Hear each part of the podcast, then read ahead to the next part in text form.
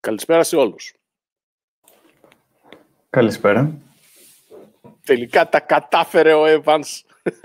Ήμουν σίγουρος μέσα σε τρία λεπτά διόρθωσε το τεχνικό πρόβλημα που αντιμετώπιζε και τον έχουμε και πάλι με αυτό το εξαιρετικό φόντο της πόλης του φωτός. Ποια πόλη είναι αυτή η Evans? Η αλήθεια είναι, και θα έπρεπε να ντρέπομαι γι' αυτό, ότι δεν ξέρω από ποια πόλη είναι. Ήταν αναμενόμενο. Ναι. Ε, είστε mute, παιδιά. Πατήστε το unmute. Καλησπέρα και από μένα. Καλησπέρα και από μένα, λοιπόν. Χωρίς mute. Είμαστε στο 12ο αυτή τη φορά. Φτάσαμε 12 κιόλας κιόλας, ούτε, Εσείως. ούτε το καταλάβα. Που σημαίνει ότι πέρασαν 12 εβδομάδες και μας πήρε 12 εβδομάδες να πείσουμε τον κύριο Νάκο να είναι στην παρέα μας απόψε. Οπότε καλησπέρα, είσαι στον αέρα. Καλησπέρα, παιδιά. Τι κάνετε; Αυτή τη, σήμερα σε αυτή την εκπομπή έχουμε εκπροσώπηση από ακόμη περι- μεγαλύτερη ποικιλία σε γεωγραφικές συντεταγμένες ανά την Ελλάδα. Εννοείται ότι το βαρύ κέντρο παραμένει η Αθήνα, η Αττική. Ε, Άγγελος, ε, Γιώργος και Βαγγέλης είναι στην Αθήνα. Εγώ είμαι στην Κοζάνη και ο Φώτης είναι στην Πάτρα. Η Πάτρα η οποία έχει ιδιαίτερα θετική κοινότητα. Έχουμε κάνει και συναντήσεις εκεί πέρα, όπου εκεί γνώρισα και πρώτη φορά το, το Φώτη από κοντά. Ε, έχουμε YouTubers εκεί, έχουμε σ- ανθρώπους που έχουν ξεκινήσει από την Πάτρα και έχουν έρθει εδώ. Έχουμε πανεπιστήμιο εκεί που ασχολείται και με κάποια ηλεκτροκίνητα θέματα από ό,τι ξέρω. Νομίζω έχει και κάποια ενεργή ομάδα σπουδαστών που ασχολείται με την ηλεκτροκίνηση. Μάλιστα, αρκετά ενδιαφέρον. Θα αυτό, ασχοληθούμε γιατί στο μέλλον. Πανεπιστήμια που οργανώνουν, α, κατασκευάζουν α, αυτοκίνητα αγώνων κτλ. Υπάρχουν αρκετά, αλλά προς το παρόν με ηλεκτροκίνηση, με αμυγή ηλεκτροκίνηση δεν ασχολείται σχεδόν καμία σχολή. Για να δούμε, θα αλλάξουν τα πράγματα. Στο δικό σας πανεπιστήμιο, κύριε Μανώλη, τι παρατηρείτε, υπάρχει κίνηση; Ε, εμείς έχουμε, η Σχολή Ηλεκτρολόγων έχει δύο, βασικά έχει ένα όχημα το οποίο είναι της ομάδας, ε, βασικά είναι για το Σέλεκο Marathon που συμμετείχε και ο Μάνος ο Πολιούδης που ήταν στους ιδρυτές της ομάδας. Αυτή η ομάδα υπάρχει ακόμα, που είναι αμυγός ηλεκτρικό και είναι ουσιαστικά όχημα οικονομίας και τώρα τα παιδιά πάλι του, τη Σχολή των Ηλεκτρολόγων φτιάχνουν ε, Βασικά δεν ξέρω αν επιτρέπεται να το πω. Φτιάχνουν ένα όχημα για. Ε, μικ... όχι, όχι, μικρο... όχημα πόλης βασικά. Είναι urban η κατηγορία. Και σε αυτό το τομέα θα είναι και η παρουσία του Φώτη εδώ, ο οποίος Φώτης ε, ε, κατασκευάζει ένα urban όχημα πόλης. Έχει βέβαια κάποια συγκεκριμένα χαρακτηριστικά. Θα ε, συζητήσουμε σε λίγο όμως για αυτό το θέμα, γιατί θα, θέλαμε πρώτα απ' όλα να πούμε κάποια γενικά πράγματα. Όπως λοιπόν ήδη είπε ο Άγγελος, αυτό είναι, αυτό είναι το 12ο επεισόδιο της εκπομπής αυτή, αυτού του live που κάνουμε κάθε Σάββατο βράδυ, 10 με 10 μισή. Κάποιοι φωνάζουν θέλουν λίγο νωρίτερα, ε, οι περισσότεροι φωνάζουν θέλουν λίγο νωρίτερα, αλλά το 10 μισή ε, η, η συντακτική ομάδα εκτιμά ότι είναι μια καλή ώρα για να είναι και τα, τα παιδιά λίγο σε... Ε, κοίτα, Θάνο, πάντως κάναμε ένα poll και νομίζω το 10 και μισή επικράτησε, η αλήθεια είναι. Ήταν το πρώτο poll που κάναμε. Απλά είχαμε ξαναπεί ότι θα κάνουμε ακόμα ένα. Δεν ξέρω, κάναμε και δεύτερο και δεν το πήρα χαμπάρι. Ε, αυτή την εβδομάδα έτρεξε ένα. Δεν... Ιδέα δεν έχω. Να ξεκινήσουμε με τα θέματα της εβδομάδας. Κάτσε λίγο, περίμενε, Άγγελε. Λοιπόν, εκεί τώρα που είστε και παρακολουθείτε αυτό, κάπου έχει ένα κουμπάκι που λέει share ή κοινοποίηση. Πατάμε ένα βελάκι είναι συνήθως στο YouTube. Το πατάμε, κοινοποιούμε σε Twitter, σε YouTube, εννοείται και στο LinkedIn. Μπας και καταφέρουμε να το κάνουμε την επιχειρηματική μας δραστηριότητα όλο αυτό το πράγμα. Σε φίλους, γνωστούς και τα λοιπά, οποιοδήποτε ενδεχομένως ενδιαφέρεται, μπορεί να μπει, να παρακολουθήσει και να συμμετέχει, να ρωτήσει. Λοιπόν, ε, στο YouTube, στο live κάτω υπάρχει ένα πεδίο, γίνονται live ερωτήσεις. Ε, για να δούμε, λειτουργεί; Λειτουργεί. Έχουμε πάρα πολλές ε, αντιδράσεις. Κόσμος εδώ βλέπω, 43 άτομα. Όχι, λάθος, 32. Λοιπόν, λουλουδάκια εδώ μας στέλνουν. Χαιρετούμε τους επαγγελματίες. Ε, Παύλο, εννοείται κάποια στιγμή πρέπει και εσύ να συμμετέχεις σε αυτή την α, εκδήλωση. Δεν το συζητάμε. Απλά λίγο να αποφασίσουμε, να καταλάβουμε προς τα πού θα, προς τα πού θα γύρει η πλάστιγκα μέσα στους επαγγελματίες. Ποια θα είναι η στάση του, του χώρου σου απέναντι στην ηλεκτροκίνηση. Λοιπόν, ε, κάνουμε λοιπόν κοινοποίηση για να μπει περισσότερος κόσμος και να μας παρακολουθήσει. Μπορεί να τους ενδιαφέρει. Ε, οι εκπομπές αυτές αρχιοθετούνται στο κανάλι της ηλεκτροκίνησης στο YouTube. Κάνουμε εκεί subscribe κτλ. Ε, και για τους πιο σκληροπυρηνικούς, μετά, την, μετά το live υπάρχει κάτω στην περιγραφή ε, ένα ξεχωριστό link, το οποίο αφορά το after το λεγόμενο, που μπαίνουμε εκεί μέσα και μέχρι τις 6 το πρωί όποιος αντέχει ε, κάνει παρέα στους υπόλοιπους, γιατί εγώ δεν είμαι από αυτούς που αντέχουν συνήθως. Πάντως να πω ότι γίνονται πολύ ωραίες συζητήσεις στο after, γιατί είναι πιο χαλαρά που είμαστε off camera, όχι, όχι off camera, δεν είμαστε ζωντανά και τα λέμε μεταξύ μας περισσότερο και είναι, γίνονται πολύ ωραίες συζητήσεις. Είναι όπως τα συνέδρια όπου υπάρχουν οι κεντρικοί ομιλητές και όταν τελειώνει το συνέδριο ή στο διάλειμμα του συνεδρίου γίνονται όλα τα πηγαδάκια και εκεί γίνονται τα πιο σημαντικά. Εκεί γνωρίζεις κόσμο, εκεί μαθαίνεις για καινούργια πράγματα που θα συμβούν και γενικώς είναι το πιο δημιουργικό κομμάτι και το οποίο έχει χαθεί τώρα στις, ε, στα συνέδρια τα διαδικτυακά. Ε, υπάρχει πάντως εκεί και εκεί μια έτσι εικονική καφετέρια πούμε, που μπαίνει κάποιος και μπορεί να κάνει connections κτλ. Αλλά είναι σαφώς σε τελείως διαφορετικό επίπεδο. Γιώργο, θα ήθελα λίγο να αναφέρεις ότι υπάρχει σκέψη να αλλάξει λίγο η μορφή της εκπομπής. Ε, ναι, αυτό που έχουμε συζητήσει είναι να περιορίσουμε λίγο το χρόνο, γιατί ίσως είναι αρκετά μεγάλο το επεισόδιο, να το κρατήσουμε στη μία ώρα και να προσπαθήσουμε να κινούμαστε γύρω από τον επισκέπτη και να υπάρχει πιο πολλή συζήτηση από το να παρουσιάζουμε δηλαδή θέματα τα οποία ενδέχεται έτσι και να έχουν συζητηθεί μέσα στην εβδομάδα στο group. Ε, αυτή ήταν η σκέψη. Να μην είναι τόσο αυστηρή δηλαδή η ημερήσια διάταξη. Κάτι άλλο που, συζη... που μας ζητήθηκε είναι και το έχω εφαρμόσει αυτή τη στιγμή. Ε, δύο από τα τρία θέματα που θα παρουσιάσω δεν τα έχω ανεβάσει ακόμα στη σελίδα. Ε, θα τα παρουσιάσουμε πρώτα εδώ και μετά. Καλό γι' αυτό. Ενδιαφέρον. Βέβαια, μπορεί να τα ξεχάσουμε μετά να τα ανεβάσουμε. Επομένως, θα πρέπει αναγκαστικά να παρακολουθήσετε την εκπομπή σε playback. λοιπόν, πάμε. Άγγελε, δικό σου είναι το πρώτο. Λοιπόν, ε, οι ταξινομήσεις των, ε, των ηλεκτρικών αυτοκινήτων στην ελληνική αγορά του Φεβρουαρίου δημοσιεύτηκαν λοιπόν ως συνήθως. Τα στοιχεία μας είναι από το ΣΕΑ, τον ε, Σύνδεσμο Εισαγωγών Αντιπροσώπων Αυτοκινήτων και Μοτοσυκλετών, και δικύκλων δηλαδή, με πηγή τα στοιχεία της, της Ελστάτ. Λοιπόν, για να μην σας τα πολυλογούμε, η Πεζό είναι σταθερά πρώτη και το Φεβρουάριο, Γενικά οι ταξινομήσεις ε, τους χειμωνιάτικους μήνες είναι λίγο πεσμένες και αρκετές ε, μάρκες να μην εμφανίζονται καν στη λίστα των ταξινομήσεων. Στη δεύτερη θέση ήταν το Smart Fortwo που ταξινόμησε 8 μαζί με το Opel Corsa που επίσης ταξινόμησε άλλα 8. Συνολικά 68 οχήματα βλέπω σε αμυγός ηλεκτρικά. Συνολικά 68 οχήματα, ναι. Μάλιστα. Κάτι άλλο δεν ξέρω αν έχουμε να προσθέσουμε. Κάτι έλεγε λοιπόν, Γιώργο πριν γι' αυτό. Ε, κοίταξε, με, εμένα μου κάνει αρκετά μεγάλη εντύπωση ότι είναι περίπου οι, οι τελευταίες σελίδες σε αυτό το report, ας πούμε, είναι τα plug-in hybrid και τα EVs μας ενδιαφέρουν εμάς και είναι, είναι περίπου 700 αυτοκίνητα, αν θυμάμαι καλά, Ιανουάριο-Φεβρουάριο, οπότε η αλήθεια είναι οι πιο πολλές ταξινομήσεις είναι σε plug-in hybrid. Εντάξει, το έχουμε ξανασυζητήσει αυτό το θέμα και ίσως πρέπει να κάνουμε και μια πιο, ένα εκτενέστερο επεισόδιο γιατί νομίζω είναι η θέση συνολικά της ομάδας ότι είναι ημίμετρα τα Black Hybrid. Δηλαδή, okay, καλά είναι όσο διαρκεί η μπαταρία η οποία είναι περιορισμένη, αλλά μετά ε, ουσιαστικά όταν τελειώσει η μπαταρία λειτουργούν σχεδόν σαν ένα συμβατικό, σαν ένα συμβατικό αυτοκίνητο ή ένα mild hybrid, ας πούμε. Και χειρότερα Οπότε, πολλές φορές. Ναι. Είναι επίσης και ανάλογα το πώς οδηγούνται έτσι, και το πώς φορτίζονται. Είναι γι' αυτό λέμε στο κομμάτι της μπαταρίας, το οποίο είναι αρκετά μικρό η αλήθεια. Είναι, δηλαδή, και μια που μιλήσαμε για φόρτιση, και μια που μιλήσαμε για φόρτιση, θα μπορούσαμε να κολλήσουμε το επόμενο θέμα μας. Θα κάνω αμέσως εδώ διαμοιρασμό της οθόνης μας.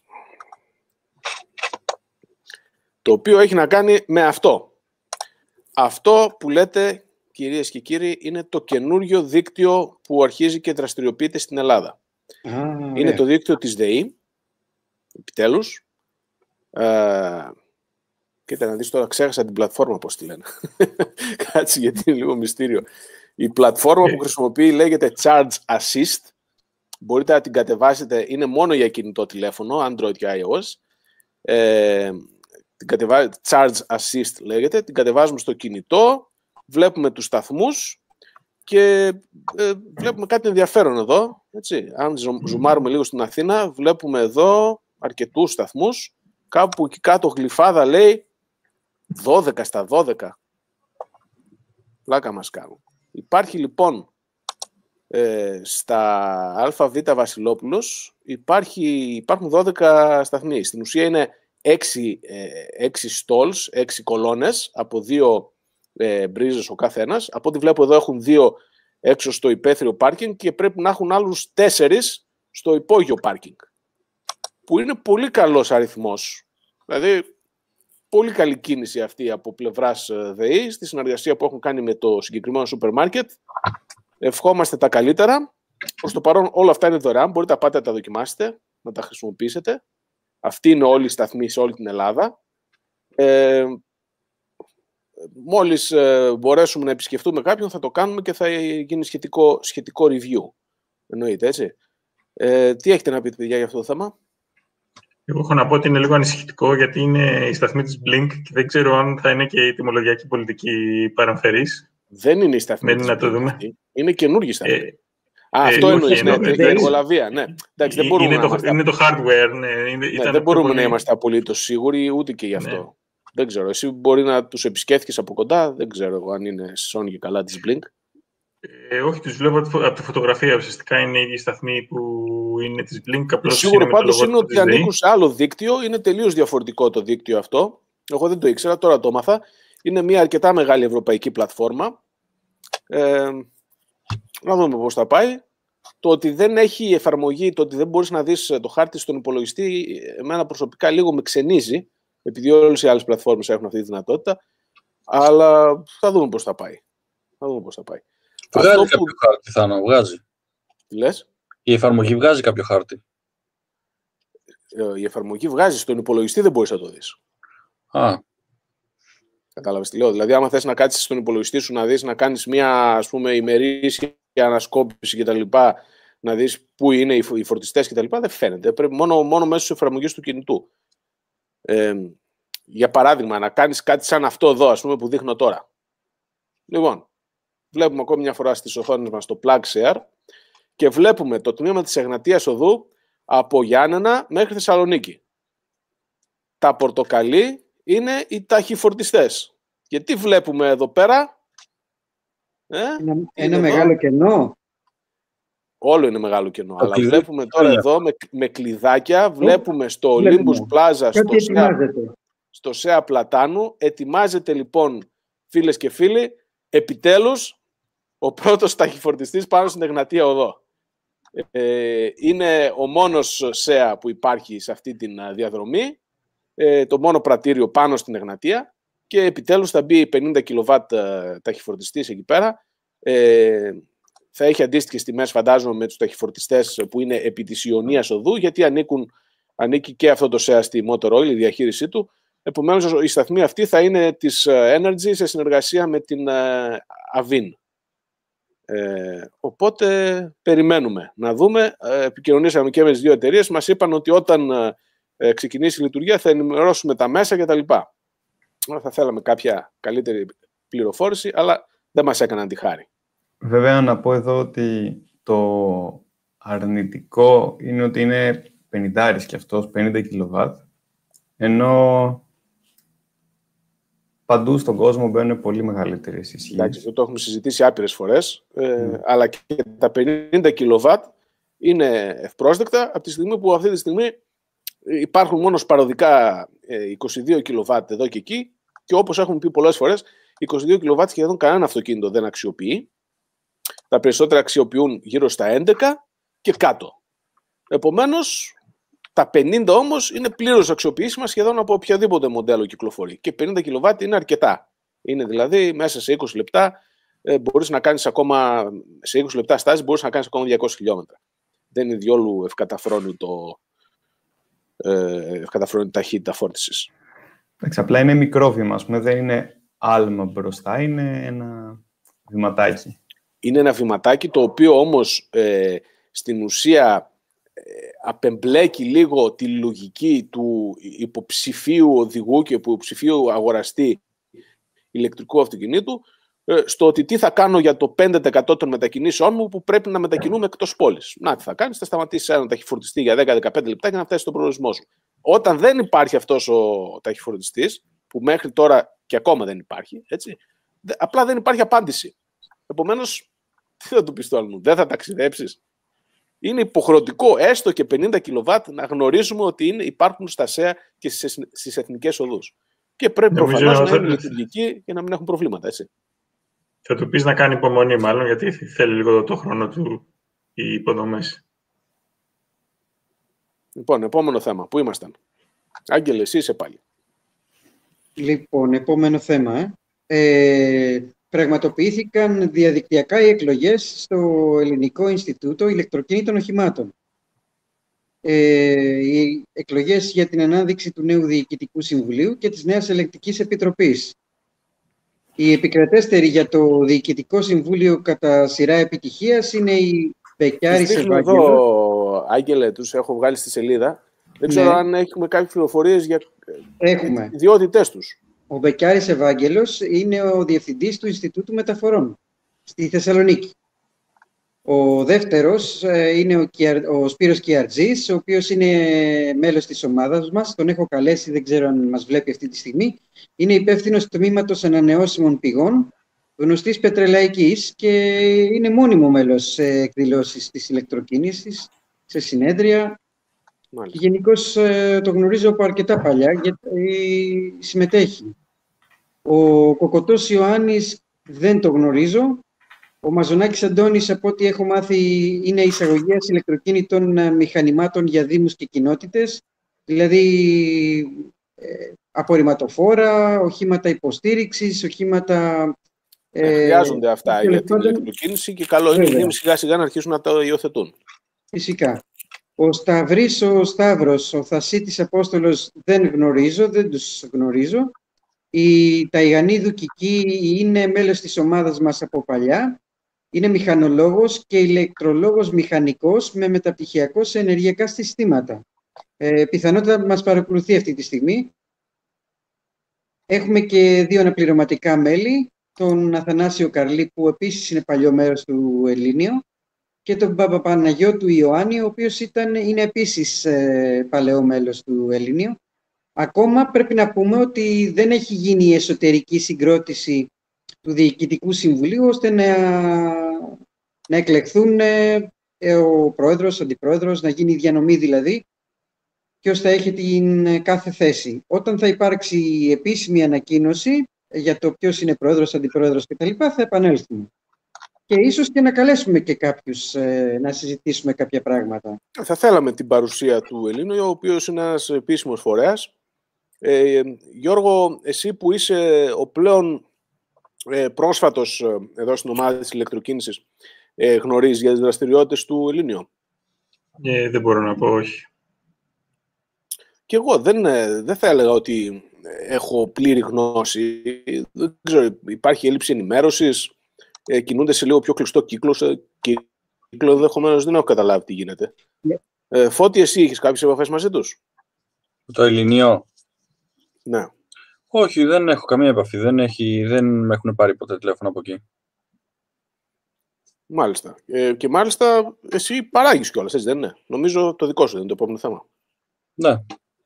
Εγώ είμαι μέλος του Ελληνίου, πρέπει να σας πω, και ε, μια αρκετά δρυμή κριτική που, τους, που έχω κάνει είναι ότι δεν έχουν αυτό που είπες, ότι δεν έχουν λογαριασμό στα social media. Είχα προσφερθεί μάλιστα να τους δημιουργήσω έναν και να, το, και να ανεβάζω υλικό. Επίσης, ε, δεν είναι ιδιαίτερα ενεργοί στο να φέρουν καινούρια μέλη και να γενικώς, ενώ υποτίθεται ότι το Ινστιτούτο είναι, σκοπός είναι ότι και εμείς, να διαδώσει την ιδέα της ηλεκτροκίνησης, ε, στην ουσία η κύρια ασχολία τους ήταν ένα, κάθε χρόνο να διοργανώνουν το ράλι ηλεκτρικών και υβριδικών, το οποίο Ναι. είναι σοβαρή υπόθεση, έχει φέρει κόσμο, έχει φέρει αγωνιζόμενους και από ξένες χώρες.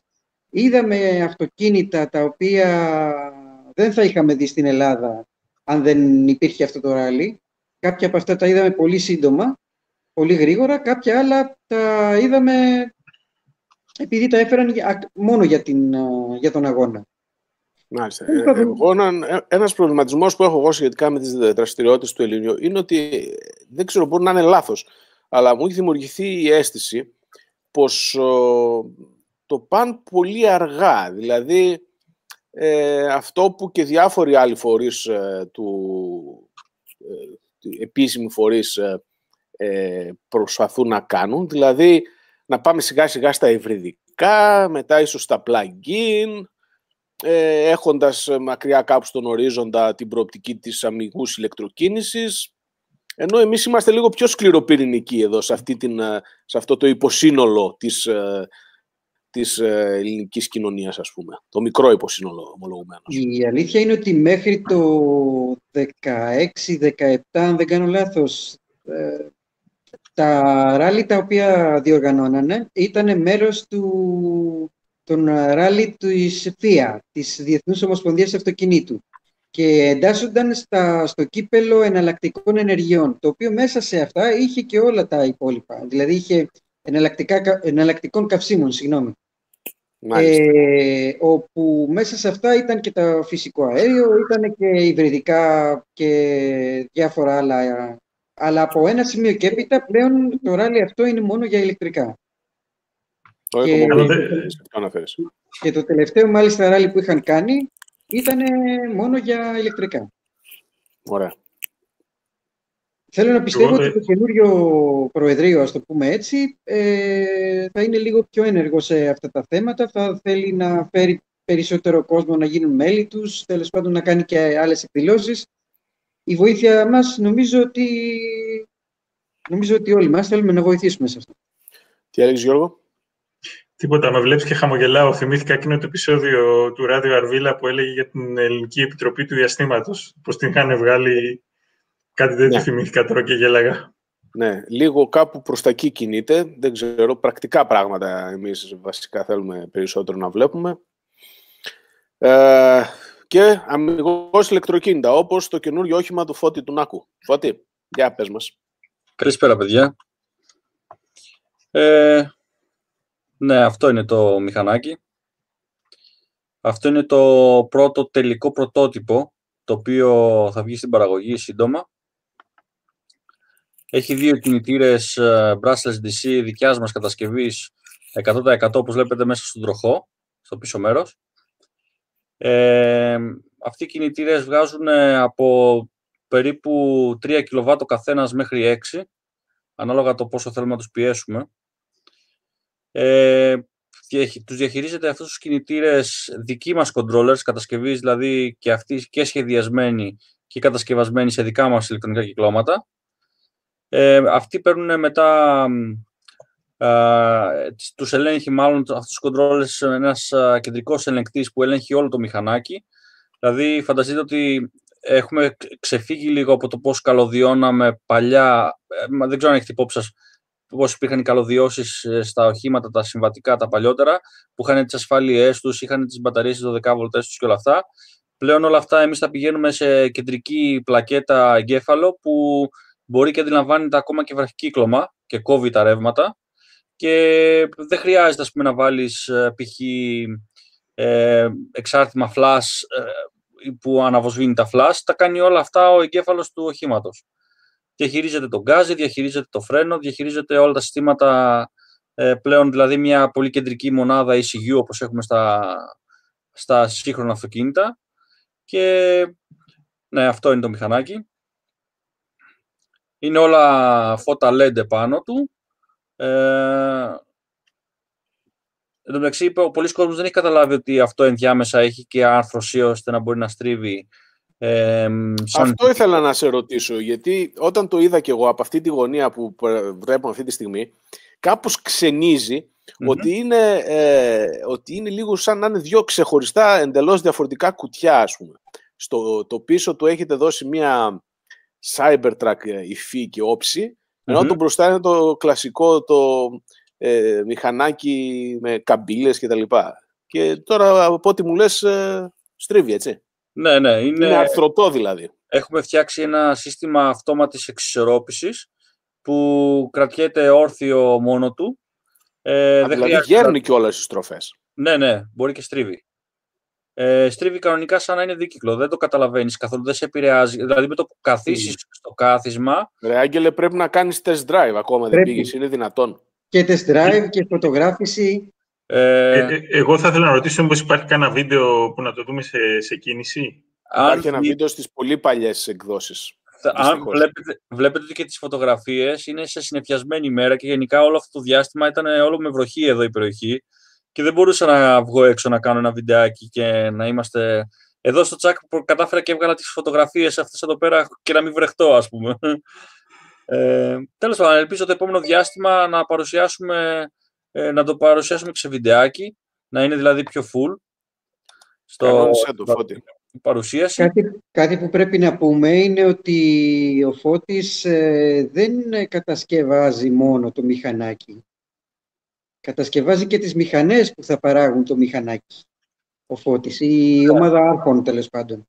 Ε, ναι, η αλήθεια είναι ότι εμείς είχαμε ξεκινήσει από το 2007 να κατασκευάζουμε CNC μηχανήματα, ρομποτικά κυρίως μηχανήματα, ειδικών χρήσεων, ε, με δικά μας ηλεκτρονικά πάλι, δικό μας software και ο λόγος που ξεκινήσαμε να φτιάξουμε το μηχανάκι είναι γιατί όχι γιατί μπορούμε να φτιάξουμε το μηχανάκι, αλλά είναι επειδή μπορούμε να φτιάξουμε τα μηχανήματα που χρειάζονται για να φτιάχνουμε το μηχανάκι. Ε, αυτά σιγά σιγά τώρα το επόμενο διάστημα αυτό κάνουμε. Τι μου θυμίζει αυτό, τι μου θυμίζει, να πούμε την απαγορευμένη λέξη του live. Όχι, επίτηδες είπα αυτή την ετάκα. Για πες Τάνο, τι ήθελες να πεις; Ποια είναι η απαγορευμένη The machine that beats the machine, δεν ξέρεις ποιος το λέει αυτό; Ε, λέει, φτιάχνουμε, λέει, τις μηχανές που φτιάχνουν τη μηχανή. Είναι ναι. μια τάκα του Elon Musk έχοντας ε, πει ότι το, τα εργοστάσια του είναι και προϊόν ταυτόχρονα. Δεν είναι το εργοστάσιο ως ε, παραγωγική μονάδα μόνο. Παράγουμε ε, ναι. τις μηχανές που θα παράγουν τη μηχανή. Ναι, βασικά εκεί είναι η όλη δουλειά, γιατί μετά μόλις το στήσεις λίγο αυτό το πράγμα, μετά η παραγωγή ουσιαστικά θέλει βελτιώσεις και απλά επιτήρηση. Δεν είναι δηλαδή τόσο τρομερό το πράγμα μετά. Μέχρι να φτάσει φώτη μου επιτρέπεις να κοινοποιήσω στην, ε, στην Ομίγυρη το βίντεο το παλιό που είχες βγάλει τον Ιούνιο του 2020, έτσι να έχουμε μια οπτική του πώς είναι. Ναι, ναι, ναι, το προηγούμενο μοντέλο. Ε, ανέβασε το, δεν υπάρχει κανένα πρόβλημα. Είναι, Για να το βγάλουμε τώρα φαίνεται, εδώ να το δει ο κόσμος. Φαίνεται το χάσμα γενεών από ναι, το ένα ναι. μοντέλο στο άλλο, έτσι. Ναι, ναι. Το βάζω τώρα λίγο να το δούμε και επιστρέφουμε αμέσως λίγο έτσι περιπετικά. Θα μπαίνω πάνω. Ξεκινάω έτσι.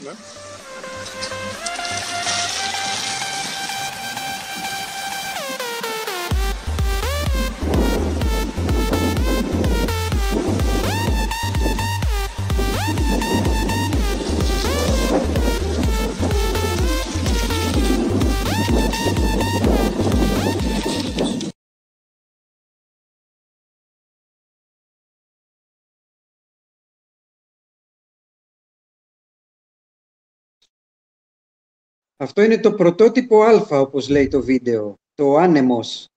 Ναι. Ναι, είναι το πρώτο που είχαμε φτιάξει. Το οποίο ουσιαστικά εκεί κάναμε τα πρώτα πειράματα, δηλαδή να δούμε πώς πηγαίνουν οι κινητήρες, πώς πηγαίνουν τα ηλεκτρονικά, πώς πηγαίνουν διάφορα πράγματα. Και βασικά να δούμε και την οδική συμπεριφορά του συστήματος, το οποίο είχαμε αρχικά δοκιμάσει. Γιατί αν και μοιάζει με το σύστημα της Honda που ήταν, δεν ξέρω, οι, πολλοί, οι παλιοί θα θυμάστε το Honda το Giro, ε, αν και μοιάζει πολύ δηλαδή στον τρόπο λειτουργίας του, είναι εντελώς. τα παλιά Honda, ναι. Ο Γιώργος ναι. Βαρδουκέλης μας το λέει. Ο οποίος ναι. επίσης ε, ρωτάει εάν το μπροστινό τμήμα είναι κάτι έτοιμο που βρήκατε στην αγορά ή αν το φτιάξετε και αυτό εσείς από την αρχή; Ε, το συγκεκριμένο, τα, προφανώς αυτά τα πλαστικά τα καινούργια που έχουμε βρει είναι από τη Honda, δεν είναι δικά μας. Τα πλαστικά δηλαδή είναι της Honda. Ε, και προφανώς καλάμια και διάφορα όπως μανέτες και διάφορα άλλα πραγματάκια τα βρίσκεις έτοιμα στην αγορά. Δεν, δεν μπορείς να τα φτιάξεις. Ε, ούτε οι μεγάλοι κατασκευαστές, ας πούμε, δεν τα φτιάχνουν αυτά. τα παραγγέλνουν σε outsourcing σε άλλους κατασκευαστές πιο μικρούς και ουσιαστικά κάνουν μια συναμολόγηση στο πλαίσιό τους. Ε, εμείς όπως το πηγαίνουμε τώρα το πράγμα, μάλλον μέχρι το τέλος της χρονιάς, ε, πολύ πιθανό να έχουμε και τα δικά μας καλούπια ε, και να μπορούμε δηλαδή να παράγουμε χωρίς να παίρνουμε και πλαστικά δηλαδή από τρίτους κατασκευαστές. δηλαδή και το, το, το μπροστά μισό θα γίνει στο στυλ του πίσω στην ουσία, σαν να λες. Κοίτα να δεις, το πίσω, ε, επειδή θα φτιαχτούν καλούπια σε πλαστικό για να βγαίνει πιο φτηνά το κοστολόγιο, θα στρογγυλέψει λίγο το πίσω τμήμα. Πάντως, αν το κρατήσετε έτσι, πιστεύω θα είστε πολύ της μόδας μέσα σε δύο χρόνια. Πάρα πολύ. Λες, ε. Καταλαβαίνεις τι εννοώ. Από το Cybertruck. Ε, ναι, οπωσδήποτε. Ναι, κοίτα να δεις. Το θέμα είναι ότι ε, όταν όσο προχωράς και την, ε, την οργάνωση της κατασκευής σου και έχεις άλλα συστήματα κατασκευής, ε, δηλαδή έχεις ε, τη δυνατότητα να φτιάχνεις καλούπια ας πούμε, για πλαστικά και μπορείς να χυτεύεις πλαστικό πιο εύκολα από ό,τι τώρα, ε, προφανώς αλλάζει και ο τρόπος που σχεδιάζεις, αλλάζει και ο τρόπος που ακόμα και πώς κάνεις τη συναρμογή των κομματιών μεταξύ τους αλλάζει. Και το θέμα είναι να, να γίνει το ξεκίνημα. Δηλαδή, ε, το κακό βέβαια είναι ότι στην Ελλάδα δυστυχώς δεν, δεν μπορούμε να βρούμε έναν άλλον κατασκευαστή να βοηθήσει ο ένας τον άλλον όπως γίνεται ας πούμε, στην Ιαπωνία που, και σε άλλες χώρες που πάει ας πούμε, μια εταιρεία ας πούμε, σαν τη Suzuki ας πούμε, ή τη Honda και παίρνει πράγματα από άλλες εταιρείες ε, της περιοχής. Εδώ πέρα δυστυχώς είμαστε αναγκασμένοι ή να τα φτιάξουμε μόνοι μας, που αυτό αναγκαζόμαστε κυρίως να κάνουμε, ή να παίρνουμε κάποια εξαρτήματα από που μπορούμε και να γλιτώνουμε στο λίγο χρόνο ή εργατικά. Αλλά το κυριότερο που έχουμε σαν στόχο είναι, πάνω χάρη, να μιλήσω ας πούμε, για το παράδειγμα των κινητήρων. Ενώ οι κινητήρες ε, μας στοιχίζουν περίπου όσο να τους φέρναμε από το εξωτερικό, δηλαδή από Κίνα, ε, εμείς προτιμήσαμε να τους φτιάχνουμε εμείς, ε, ώστε μέσα από τους κινητήρες να βρουν δουλειά ε, περίπου τέσσερις οικογένειες. Δηλαδή έχουμε κάνει δηλαδή, ε, την αναγωγή σε εργατόρες που χρειαζόμαστε για να τους κατασκευάσουμε και προτιμάμε δηλαδή να, να δώσουμε κάποια σε τέσσερις οικογένειες δουλειά παρά να στριμώξουμε έναν Κινέζο και να του πούμε στείλε μας ε, χίλια κομμάτια από αυτό και να... Βέβαια, εμείς τι κερδίζουμε από αυτό. Εμείς κερδίζουμε ότι μπορεί, μπορούμε να έχουμε ένα πολύ special build to order προϊόν και όχι να πάρουμε από το ράφι ότι έχει ο Κινέζος, το οποίο έχουμε πάρει κινητήρες από τον Κινέζο. Αν δείτε πώς στραβογυρίζουν οι τροχοί τους ή πόση ώρα θέλεις για να αλλάξεις ένα ελαστικό, θα καταλάβεις ε, τα πλεονεκτήματα τα οποία θα έχει Κοίταξε, Εγώ πάντως έχω δύο hub motor κινέζικα ε, ναι. για μετατροπές ποδηλάτων και τα δύο στη διετία περίπου που μου χάλασαν τα ρουλεμάν. Δεν ξέρω αν έχει να κάνει με το τι είναι κινέζικα. Ε, κοίτα να δεις, ε, θεωρώ ότι καταρχάς ακόμα και ένα πολύ φτηνό ρουλεμάν για μένα δεν θα πρέπει να χαλάσει τα δύο χρόνια. Και ειδικά με τις καταπονήσεις που παίρνει ένα ποδήλατο, έτσι. Θεωρώ ότι για να χαλάσει, πολύ πιθανόν τα ρουλεμάν τα οποία είχαν ήδη από την αρχή μέσα ήταν ελαττωματικά. Δεν είναι ότι δεν δουλεύουν, απλά κοπανάνε. Ναι, θέλω να σου πω ότι σίγουρα σου είχαν μέσα ρουλεμάν που ήταν ελαττωματικά. Δηλαδή δεν ήταν σωστό ρουλεμάν. Δηλαδή δεν ήταν δηλαδή, το ρουλεμάν που θα είχε 2 ευρώ, ήταν το ρουλεμάν που θα είχε 30 ευρώ και θα ήταν από την παραγωγή ευγέ ναι. να πας είχε λίγη, λίγη άμμο μέσα. Πάντως είπαμε φώτη, έτσι, για θέσεις εργασίας και αν θέλετε επιπλέον κόσμο, αν κάνεις ένα υποκατάστημα στη Δυτική Μακεδονία τώρα, ε, χάρη και των ε, επενδύσεων που θα τρέξουν, ε, κατασκευή μπαταριών ή οτιδήποτε, εδώ είμαστε να τσοντάρουμε και σαν επενδυτές, έτσι. Ναι, τα έχουμε συζητήσει αυτά.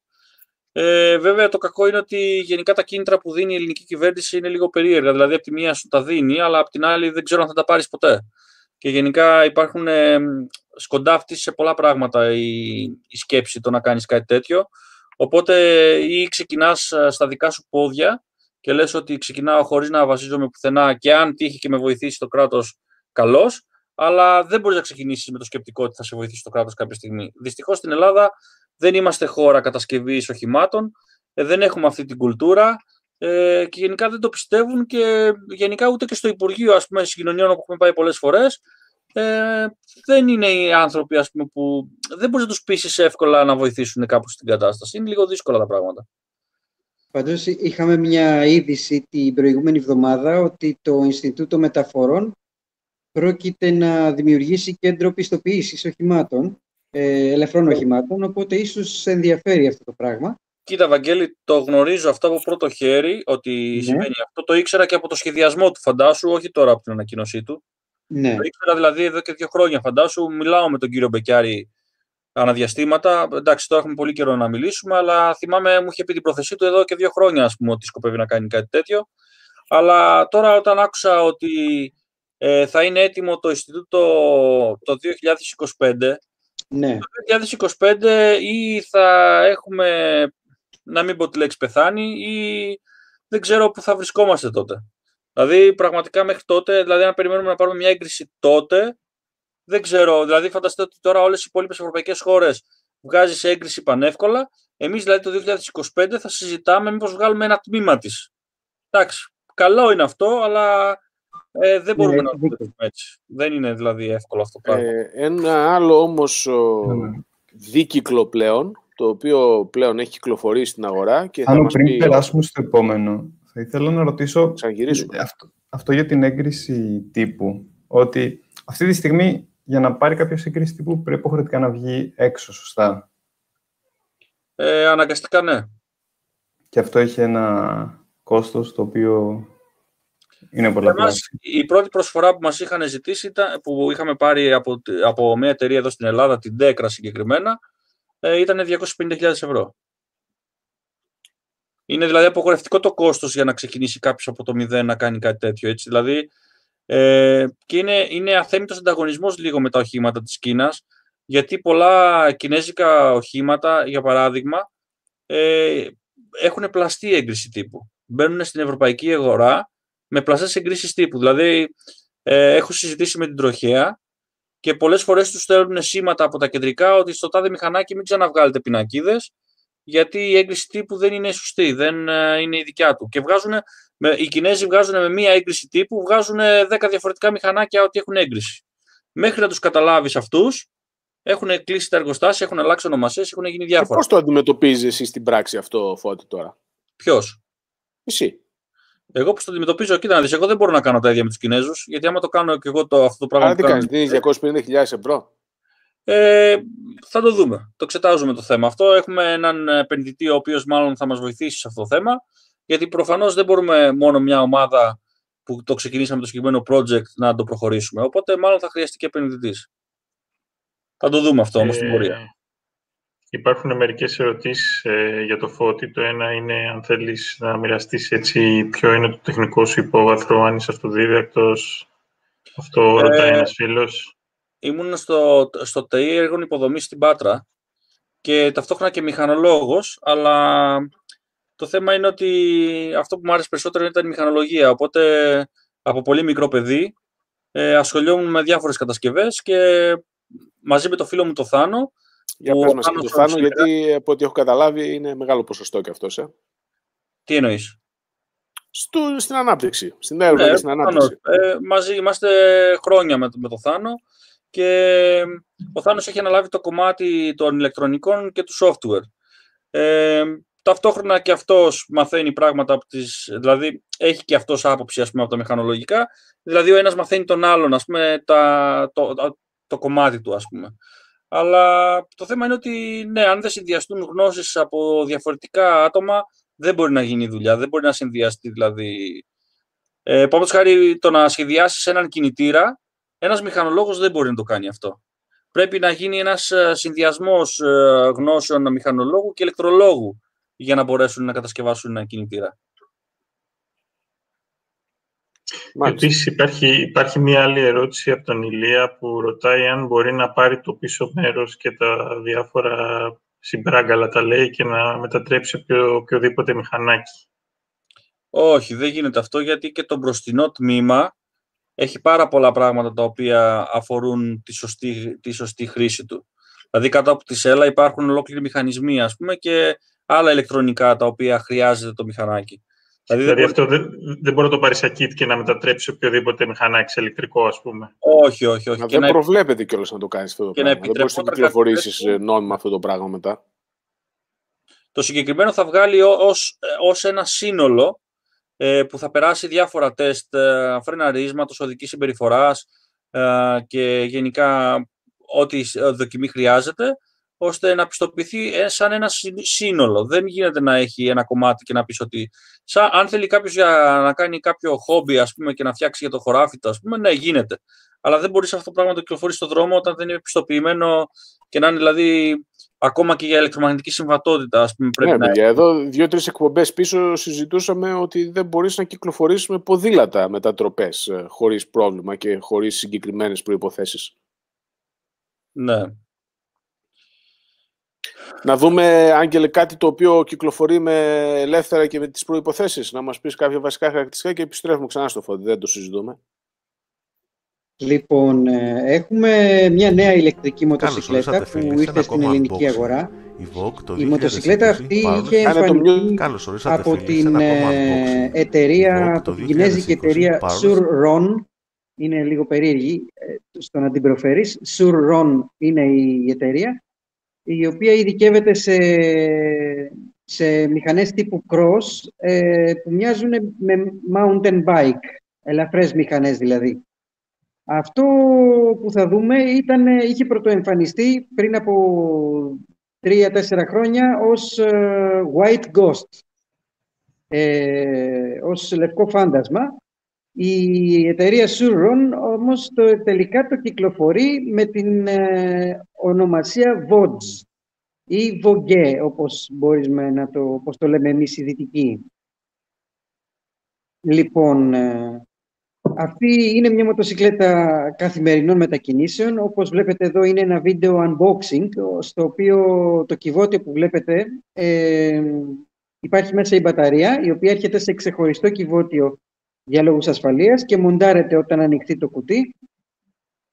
Έχει μοτέρ ε, 60 volt, ε, 6 kW, DC υγρόψυκτο. Έχει μπαταρία 60 volt, ε, 70 αμπέρ λιθίου, η οποία της δίνει maximum ταχύτητα 100 χιλιόμετρα την ώρα σε έναν αναβάτη που έχει ε, βάρος περίπου 75 κιλά.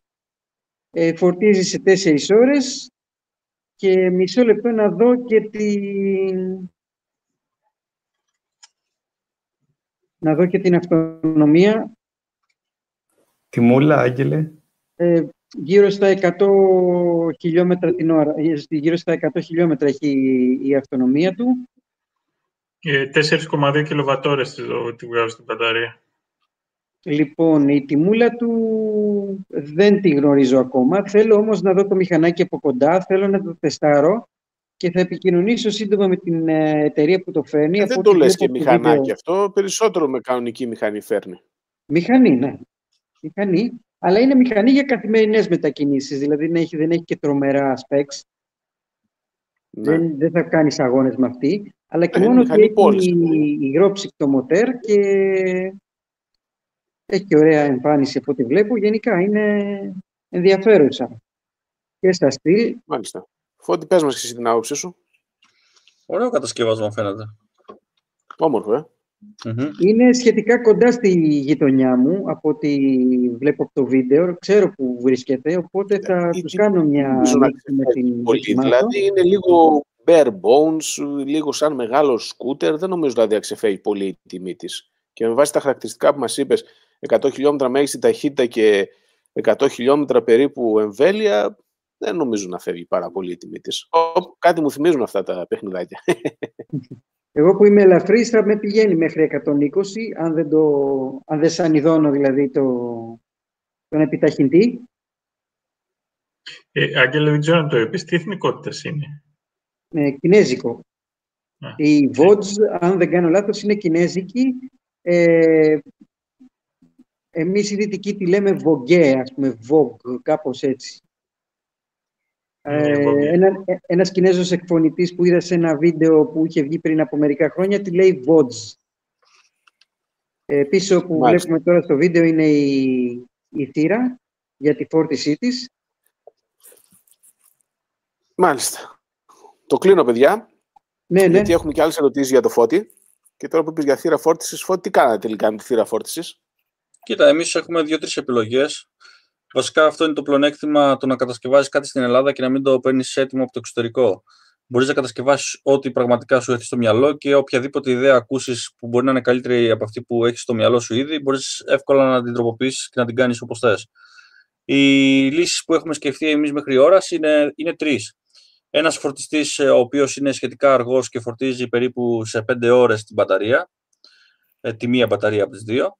Ε, μετά πάμε σε ένα δεύτερο πιο με περισσότερα αμπέρ φορτιστής, νομίζω ε, 50 αμπέρ φορτιστής, που φορτίζει σε μία ώρα τις μπαταρίες αυτές που θέλουμε. Και μετά λέγαμε, το, η τρίτη πιο γρήγορη επιλογή είναι να βάλουμε σύστημα με Type 2 φορτιστή επάνω και με πρωτόκολλο επικοινωνίας που να μπορεί να φορτίσει από φορτιστή αυτοκινήτου. Ε, και εφόσον τα στοιχεία τα οποία έχουμε θα μπορούν να φορτίσουν με αυτά τα αμπέρ που μπορεί να πάρουμε σαν μέγιστο από ένα φορτιστή, να μπορεί να φορτίζει σχετικά γρήγορα, όπως, όπως το έχω ναι. ευχαριστηθεί πάρα πολύ με το Smart, όπως ξέρετε, που είναι 22 ναι. κιλοβάτ φορτιστής. το έχει τσακίσει το Smart και, λοιπόν, πρέπει να μας πεις την εμπειρία σου κιόλας για αυτό το Smart. Ναι, ε, φαντάζομαι ότι πάω στο σούπερ μάρκετ να ψωνίσω ας πούμε κάτι και μέχρι να βγω έχει φορτίσει. Ναι. δεν προλαβαίνω να μπω μέσα και να βγω. Έχει, έχει φτάσει 80. Τώρα, ο φώτης, ε, για όσους δεν ξέρουν, μιλάει για το Smart, το οποίο τι χωρητικότητα μπαταρίας έχει Φώτης σε κιλοβάτ; Έχει από τη μάνα του 16,8 ε, η δικιά μου η χωρητικότητα πρέπει να έχει πέσει κοντά στα 14 από ό,τι έχω δει. Μάλιστα. Κοντά στα Ε. 14, το οποίο σημαίνει ότι φορτίζει πλήρως μέσα σε μισή ώρα. Σε μισή ώρα περίπου, ναι. Ε, εντάξει, δεν είναι και τελείως άδειο, δεν το αφήνω ποτέ να πέσει και τελείως κάτω. Οπότε, μόλις πάω στο σούπερ μάρκετ ας πούμε, και έχει 30% και το φυσώνα, ας πούμε, όπως το βάλα σήμερα στη ΔΕΗ, το... στο φορτιστή της ΔΕΗ, τον δοκίμασα σήμερα. Ναι. Ε, Είναι auto start ε, Φώτη οι φορτιστές αυτοί; Όχι, όχι, πρέπει να. Α, ε, αν και τον ενεργοποίησα από σήμερα, τον ενεργοποίησα από, το, από την εφαρμογή. Μμμ. Ε, δεν ξέρω αν θα δουλέψει. Θα το δω την επόμενη φορά που θα πάω. Αυτή σήμερα δεν, το, δεν ήταν το start. Το ενεργοποίησα εγώ από την εφαρμογή. Ναι, αλλά είναι δωρεάν κιόλας, έτσι. Προς ώρας, ναι, είναι δωρεάν. Αλλά γενικά ε, στην περιοχή εκεί που κινούμε έχει κανένα εξάρι φορτιστές που η μισή είναι δωρεάν, ας πούμε, η άλλη μισή είναι πολύ χαμηλού κόστους. Μάλιστα. Αλλά η Blink νομίζω είναι αυτή τη στιγμή πιο ακριβώς εκεί πέρα στην περιοχή. Ναι, Τον εντάξει, η Blink έχει τώρα μια πολιτική την οποία ίσως θα μπορούσε κιόλας να μας πει κάποια πράγματα και λίγο πιο επίσημα για την πολιτική τους αυτή. Ε, θα δούμε. Ε, για όσους δεν ξέρουν, το Smart του Φώτη έχει μόλις 14, ε, 14 είπες πρακτικά κιλοβατόρες χωρητικότητα η μπαταρία του Χρησιμοποιεί, ναι. και είναι από τα ελάχιστα αυτοκίνητα που έχουν ενσωματωμένο 22 κιλοβάτ στα- ε, φορτιστή. Το οποίο είναι τελείως παράλογο. Δηλαδή, ε, στην ουσία φορτίζει όλη την μπαταρία στη χειρότερη περίπτωση μέσα σε μισή ώρα 35 λεπτά. Το οποίο δεν είναι ό,τι καλύτερο για μια μπαταρία. Το έχουμε πει αυτό πολλές φορές. Δηλαδή, το καλύτερο για μια μπαταρία, όσο πιο αργά τη φορτίζεις, τόσο καλύτερα. Βέβαια, το Smart έχει υδρόψυξη και τα λοιπά και διαχείριση θερμότητας, αλλά και πάλι δεν είναι ό,τι πιο λογικό να τη φορτίζεις ε, με τε- τόσο Μπαίνει μεγάλη ταχύτητα. μπροστά, Θάνο, κατευθείαν. Δηλαδή, ακούς το μοτέρ του κυκλοφορητή του νερού Ναι. και με το που το φυσώσεις στα 22 κιλοβάτ αρχίζει ακούγεται το μοτέρ που κυκλοφορεί το νερό. Και να σου πω κάτι από ό,τι διάβασα, ένα σε είναι το φορτισ- η φόρτιση των 22 κιλοβάτ στα στοιχεία του Smart είναι ένα σε. Πώς Τα είναι ένα στοιχεία σε, αυτά- αφού είναι 14 κιλοβατόρες λες η μπαταρία. Ναι, θέλω να σου πω ότι γενικά μπορούν να αντέξουν και τρία σε φόρτιση τα στοιχεία. Μάλλον Ναι, όχι, λάθος. σαφώς μπορούν να αντέξουν. Το θέμα είναι όμως ότι το ένα σε, πάνω από ένα σε, συνήθως αρχίζει και ζορίζει στα κελιά. Κατάλαβες τι λέω. Αυτό είναι γενικός κανόνας στις μπαταρίες λιθίου. Να Ξέρεις τι φανταστείς... είναι. Πες. τα συγκεκριμένα κελιά που τα έχει φτιάξει η Lightech της Γερμανίας έχουν μια πολύ ειδική κατασκευή. Δεν είναι σαν αυτά τα κινέζικα που ξέρουμε. Έχουν πολύ μεγάλα tabs, τα οποία τα tabs τα χρησιμοποιεί για την υδρόψυξη κιόλας. Δηλαδή μοιάζει λίγο σε Τι τεχνολογία. έχει δείξει η πράξη, Φώτη, ποια είναι η εμπειρία σου όμως; Ότι έχεις δίκιο σε αυτά που λες. Απλά το θέμα είναι ότι έχουν μεριμνήσει οι άνθρωποι να ψύχονται καλά αυτές οι μπαταρίες και να αντέχουν τα πολλά μπέρ. Αλλά το θέμα είναι να δούμε πώς θα αντέξουν ακόμα. Ναι. Δηλαδή, στην ουσία, ο προηγούμενος ιδιοκτήτης, γιατί πρέπει να πούμε ότι εσύ το αυτοκίνητο το οποίο είσαι μεταχειρισμένο, Μμμ. πρέπει να το είχε τσακίσει στα 22 κιλοβάτ. Ναι, νομίζω ότι πάντα στα 22 φορτίζε. Ναι, ενώ υπάρχει δυνατότητα το συγκεκριμένο να το φορτίσει και πιο αργά, είτε ρυθμίζοντάς το από το φορτιστή, είτε μέσω καλωδίου, είτε από το αυτοκίνητο. Ναι. Αλλά από ό,τι φαίνεται δεν το έκανε ποτέ, με αποτέλεσμα να έχει αρκετά μεγάλη απομείωση της χωρητικότητας στη συγκεκριμένη μπαταρία του συγκεκριμένου αυτοκίνητου. Στα πόσα χιλιόμετρα είναι αυτό χρήσης τώρα, Ε, έχει φτάσει στις 100.000 χιλιόμετρα περίπου. Δεν είναι και άσχημα. Εντάξει, για... κοίτα, Το ενθαρρυντικό της υπόθεσης είναι όμως, Θάνο, επειδή έκανα πρόσφατα, μια, έβαλα διαγνωστικό πριν από δύο-τρεις μέρες να ελέγξω τα στοιχεία και αυτό που είχα δει είναι ότι τέσσερα στοιχεία από τα 93 ε, η τάση τους ήταν πάντα ένα βολτ χαμηλότερο από τα υπόλοιπα. Και, Ένα volt. Ένα volt, ναι. Δηλαδή εκεί πέρα που έβλεπες 4,1 ας πούμε στα περισσότερα στοιχεία μετά τη φόρτιση, το πρωί ας πούμε το έπαιρνα, ε, κάποιο στοιχείο ήταν 3,98 ας πούμε. Ήταν, δηλαδή, Δεν ένα είναι ένα volt εσύ αυτό, 0,1 εννοείς. Ένα, ε, ε, ένα volt και... Πα... Α, 0,1, ναι, ναι, εντάξει, αυτό ναι. Όχι ένα volt. ναι, Παίζουμε με τα δεκαδικά εμείς συνέχεια. λοιπόν, ε, το θέμα είναι ότι ε, αυτό το, αυτά τα κελιά, το χειρότερο από αυτά τα κελιά είδα ότι από τότε που το έχω βάλει εγώ και το φορτίζω το βράδυ με την αργή φόρτιση, είδα ότι η χωρητικότητα του ανέβηκε. Δηλαδή είδα τα στατιστικά Ναι. του ότι εκεί πέρα που είχε πέσει στα, στις ε, 39 αμπερόρες χωρητικότητα από τις 52 που είναι καινούρια, είχε ανέβει στα 46 αμπερόρια. Μάλιστα. Στις Ε, ναι, 46. η μπαταρία πρέπει να, θεωρούνται, να θεωρούμε ότι είναι κάτι σαν ζωντανός οργανισμός, ας πούμε. Δηλαδή πιστεύω ότι ίσως, ε, ίσως επανέρχεται και ίσως το είχαν παρατήσει και λίγο καιρό σε αχρηστία το συγκεκριμένο αμάξι και ίσως γι' αυτό να την είχαν ακούσει και λίγο τα στοιχεία. Τώρα το, το επόμενο διάστημα το καλό είναι ότι το χειρότερο στοιχείο βελτιώθηκε. Αυτό είναι το καλό. Ε, τώρα ένα θέμα σχετικό με, το, με την AC φόρτιση του Smart και σχετικό με, και με το προηγούμενο θέμα του, ε, του οχήματος που παράγει είναι ότι βλέπουμε εξαιρετικά πολλές ε, ε, επικριτικές, ε, επικριτικά σχόλια σχετικά με το ότι θα πρέπει όντως να βάλεις type του φόρτιση στο μηχανάκι. Ε. Ναι, το θέμα είναι όμως ότι όλοι το θέλουμε το Type 2, αλλά πόσο στοιχίζει για να πάει το Type 2. Έχουμε κάνει ένα κοστολόγιο, τα 600 ευρώ τα φτάνει σίγουρα. Γιατί τόσο πολύ φώτη; Γιατί χρειάζεται πολύ δυνατό φορτιστή εσωτερικά. Δηλαδή, ο δεν, φορτιστής- είσαι, δεν είσαι υποχρεωμένος να το βάλεις στα 22 κιλοβάτ. Ναι, Μπορείς να δεν- βάλεις 2 δεν κιλοβάτ, 3 κιλοβάτ, 4 κιλοβάτ. Υποχρεωμένος. Αλλά το θέμα είναι ότι από τη στιγμή που βάζεις Type 2 να, βα- να πας μέχρι το σημείο που η μπαταρία δεν έχει πρόβλημα. Άμα είναι να το βάλεις και να το φορτίζεις, ας πούμε, με, με 10 αμπέρα, ας πούμε, βάζεις απλό φορτιστή 220. Δηλαδή, ποια είναι η μέγιστη ισχύ που μπορεί να σηκώσει η μπαταρία, η φόρτιση; Ε, οι συγκεκριμένες μπαταρίες που λέμε να βάλουμε στο, πα- στην παραγωγή μπορεί να είναι στη φόρτιση 1 σε σίγουρα, δηλαδή 50 αμπέρ. Πεν- Τι αμπέρ, ρε. Σε, σε κιλοβάτ πόσο κάνει αυτό; Ε, ανάλογα με το πόσο θα έχεις τη, τη, τη, τη σειρά σου, τα Είναι στοιχεία. αυτή που έχετε στημένη. Κοίτα να δεις, επειδή τον τελευταίο καιρό εξετάζουμε και κάποιες διάφορες παραλλαγές, δηλαδή δεν είμαστε, δεν είμαστε 100% σίγουροι πόσα στοιχεία θα χρησιμοποιήσουμε. Δηλαδή τώρα το επόμενο διάστημα θα το αποφασίσουμε αυτό. Θα Είμαστε- σε διακόψω. Κύριε, αυτά τα πολύ τεχνικά θα μπορέσετε να τα παρακολουθήσετε αργότερα στο after. Γιατί μπορεί πολλοί κόσμος να ζαλιστεί με αυτά τα, τα θέματα που συζητάμε. Ε, πρέπει να κάνουμε τις παρεμβάσεις, να κάνουμε τη συζήτηση με το Φώτη, γιατί όπως καταλαβαίνετε δεν είναι εξαιρετικά εξειδικευμένος, υπάρχουν και πιο γνώστες εδώ στην εκπομπή. Η αλήθεια είναι ότι τα περισσότερα ε, μοτοσυκλετάκια της αγοράς που είναι και για, και για μικρομεταφορές δεν έχουν ε, Type 2, δεν φορτίζονται Σαφώς με και Type δεν 2. έχουν, αλλά τώρα το συζητάμε με την προοπτική ότι θα γεμίσει ο κόσμος φορτιστές, έτσι, όπως και στη Βόρεια Ευρώπη Συνήθως- που σε κάθε οικοδομικό τετράγωνο έχει από τρεις-τέσσερις. Επομένως θα είναι πολύ πιο εύκολο για κάποιον ο οποίος χρησιμοποιεί τέτοιο όχημα να σταματάει σε οποιοδήποτε πεζοδρόμιο, να τον πριζώνει για 10 λεπτά και να συνεχίζει να κάνει δουλειά. Φανώ. Αυτή είναι η λογική που λέω. Συνήθως τα φορτίζουν στο εσωτερικό των ε, επιχειρήσεων οι οποίες κάνουν τα delivery. ή Όσο τα- δεν υπάρχουν οι τις υποδομές. μεταφορές. Όταν όμως υπάρχουν υποδομές περίσσιες, τότε μπορείς να το εκμεταλλευτείς αυτό. Ε, Θάνο, ξέρεις ποιο είναι το μεγαλύτερο πρόβλημα που έχει το σύστημα αυτό της φόρτισης από Type 2.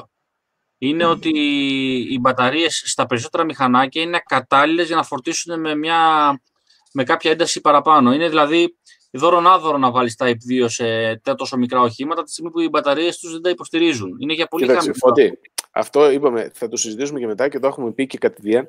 Ε, το ελάχιστο ρεύμα που είναι υποχρεωμένη μια συσκευή που παίρνει Type 2 να τραβήξει είναι 6 αμπέρ. Δεν νομίζω δηλαδή μια, ε, κάποιο από αυτά τα μηχανάκια να μην μπορεί να φορτίσει με 1,5 κιλοβάτ.